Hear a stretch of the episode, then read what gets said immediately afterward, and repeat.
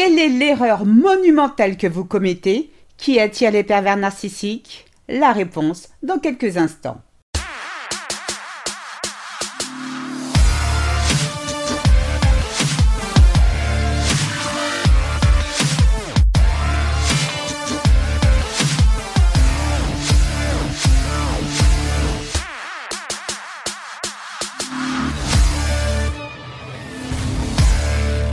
Bonjour et bienvenue dans ce nouvel épisode de Mon bonheur, ma responsabilité, le podcast des femmes qui ont décidé de dire bye bye aux relations de merde.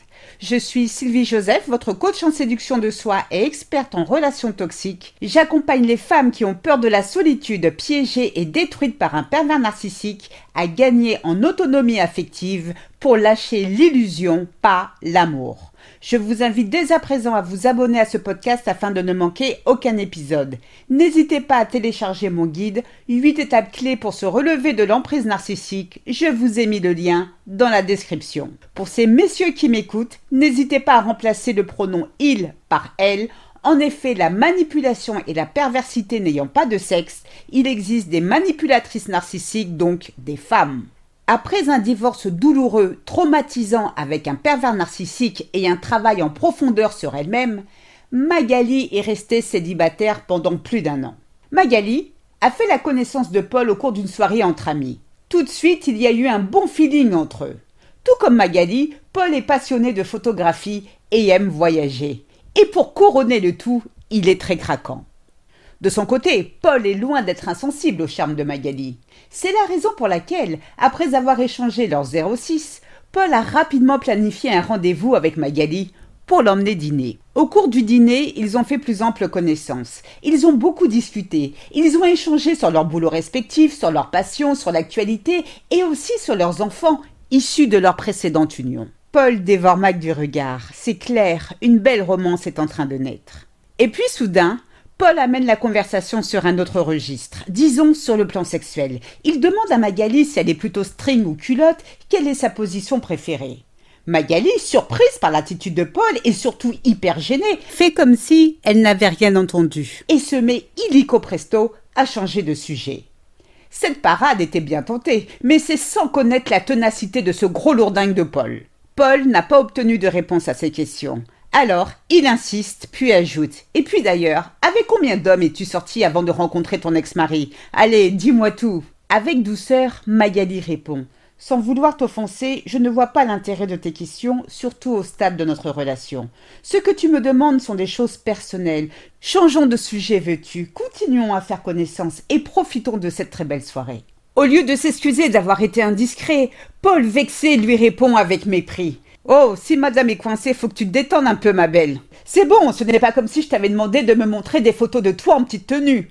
Moi, je peux te dire sans aucun problème avec combien de femmes je suis sortie. Et pour info, je suis plutôt caleçon que slip. Je ne comprends pas pourquoi tu montes sur tes grands chevaux pour si peu. Après cela, l'ambiance au resto était très tendue. Paul a détourné son regard de Magali et s'est mis à consulter ses textos. Rentrée chez elle plutôt que prévu, Magali a repensé à tout ce qui avait été dit elle a jugé l'attitude de Paul hyper déplacée, voire irrespectueuse. Et puis tout à coup son portable a sonné, c'est Vanessa, sa meilleure amie. Elle vient aux nouvelles. Hâte pour elle de savoir si oui ou non il y a eu un bisou entre Mag et Roméo. Magali a donc raconté à son ami le déroulé de la soirée, y compris l'incident portant sur les questions olé olé de Paul. Que vas-tu faire? demande Vanessa. Vas-tu le revoir? Magali répond Non, car je prends son attitude comme un avertissement un signe. Un avertissement Un signe de qui de quoi Tu plaisantes là dit Vanessa. Oh non, pas du tout. Quand je lui ai demandé de changer de sujet parce que j'étais mal à l'aise, il s'est offusqué. Or, toute personne censée se serait excusée. Au lieu de cela, il m'a dit que j'étais trop coincée ou un truc du genre. Tu vois, Vanessa, s'il ne tient pas compte de ce que je ressens maintenant, donne-moi une bonne raison pour laquelle les choses devraient changer plus tard. Au contraire, je pense qu'elles empireront. Surtout, j'ai toujours entendu qu'il faut faire attention aux signes. Vanessa, peu convaincue, lui répond. Les signes, certes, mais là, faut pas pousser non plus. T'es au courant que certains mecs aiment parler sexe sans préavis. Donc le truc c'est quoi? Parce que Paul t'a posé deux trois questions, certes lourdingues, ça y est, c'est un pervers narcissique comme ton ex Un peu léger comme analyse, non? Magali, ça fait combien de temps que tu n'es pas sorti avec un mec? Un an? Deux ans? Alors cesse de te prendre la tête, éclate-toi. S'il t'avait insulté, brutalisé ou embrassé de force, j'aurais compris. Mais là, je te trouve bien dur avec lui.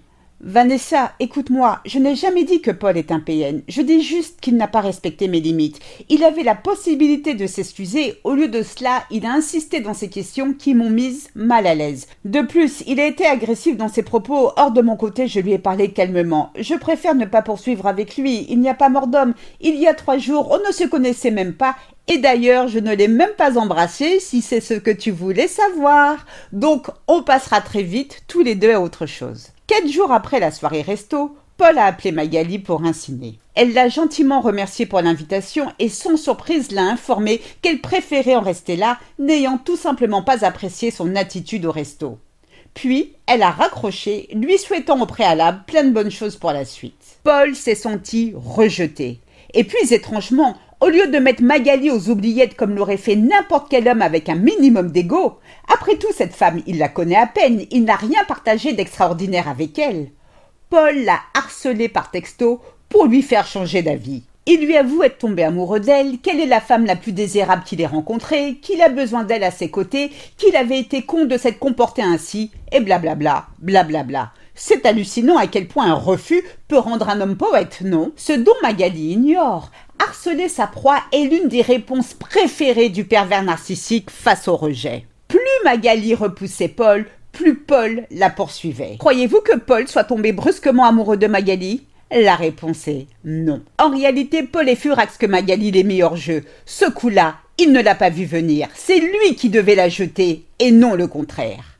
Récupérer Magali est devenu un défi pour Paul. Malheureusement, pas pour les bonnes raisons. Face à l'insistance de Paul, l'implorant de lui donner une seconde chance, Magali est revenue sur sa décision. C'est vrai, Paul doit avoir un réel intérêt pour moi, sinon pour quelle raison continuerait-il à m'appeler si ce n'était pas le cas? Vanessa, son amie, est tout à fait d'accord avec elle. Tu sais, Mag, un homme comme lui peut avoir toutes les femmes qu'il veut. Alors s'il n'était pas sincère, il aurait mieux à faire que vouloir passer du temps avec toi. Et c'est là, les amis, l'erreur monumentale que vous commettez. Vous vous retrouvez contre votre gré dans une relation avec un pervers narcissique parce que vous n'écoutez pas votre première intuition. Sans le vouloir, Magali est tombée dans le piège de Paul car elle a confondu la gagne du PN avec les sentiments honnêtes et sincères qu'un homme peut réellement avoir pour elle. Si Paul veut récupérer Magali, ce n'est pas pour ses qualités ou pour elle en tant que personne à part entière, c'est uniquement pour la posséder, faire d'elle sa chose. Quand Magali a accepté de ressortir avec Paul, tout était parfait.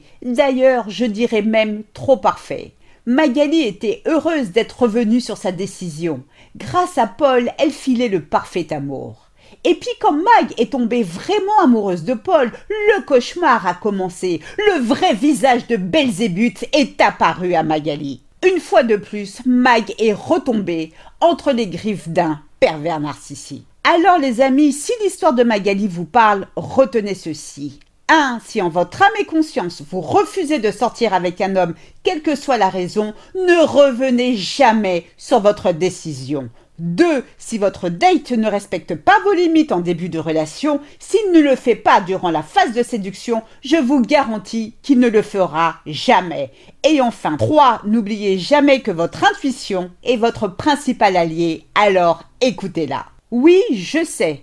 Contrairement à Paul, tous les hommes qui ne respectent pas vos limites ne sont pas forcément des PN. Je suis entièrement d'accord avec vous. Cependant, une chose est sûre, PN ou pas, si vous êtes poussé à faire ou à dire des choses contre votre gré ou si votre date vous manque de respect, alors fuyez. Prenez soin de vous, je vous souhaite le meilleur. C'est ainsi que se termine ce podcast. J'espère qu'il vous a plu. Si c'est le cas, n'hésitez pas à liker, à commenter et surtout à vous abonner afin de ne rater aucun épisode. Je vous invite à télécharger mon guide 8 étapes clés pour se relever de l'emprise narcissique. Je vous ai mis le lien dans la description. Mille fois merci pour votre écoute, votre fidélité et vos encouragements. À très vite pour de nouvelles aventures portez-vous bien et surtout n'oubliez pas, je vous souhaite le meilleur. Gros bisous à tous, ciao ciao, bye.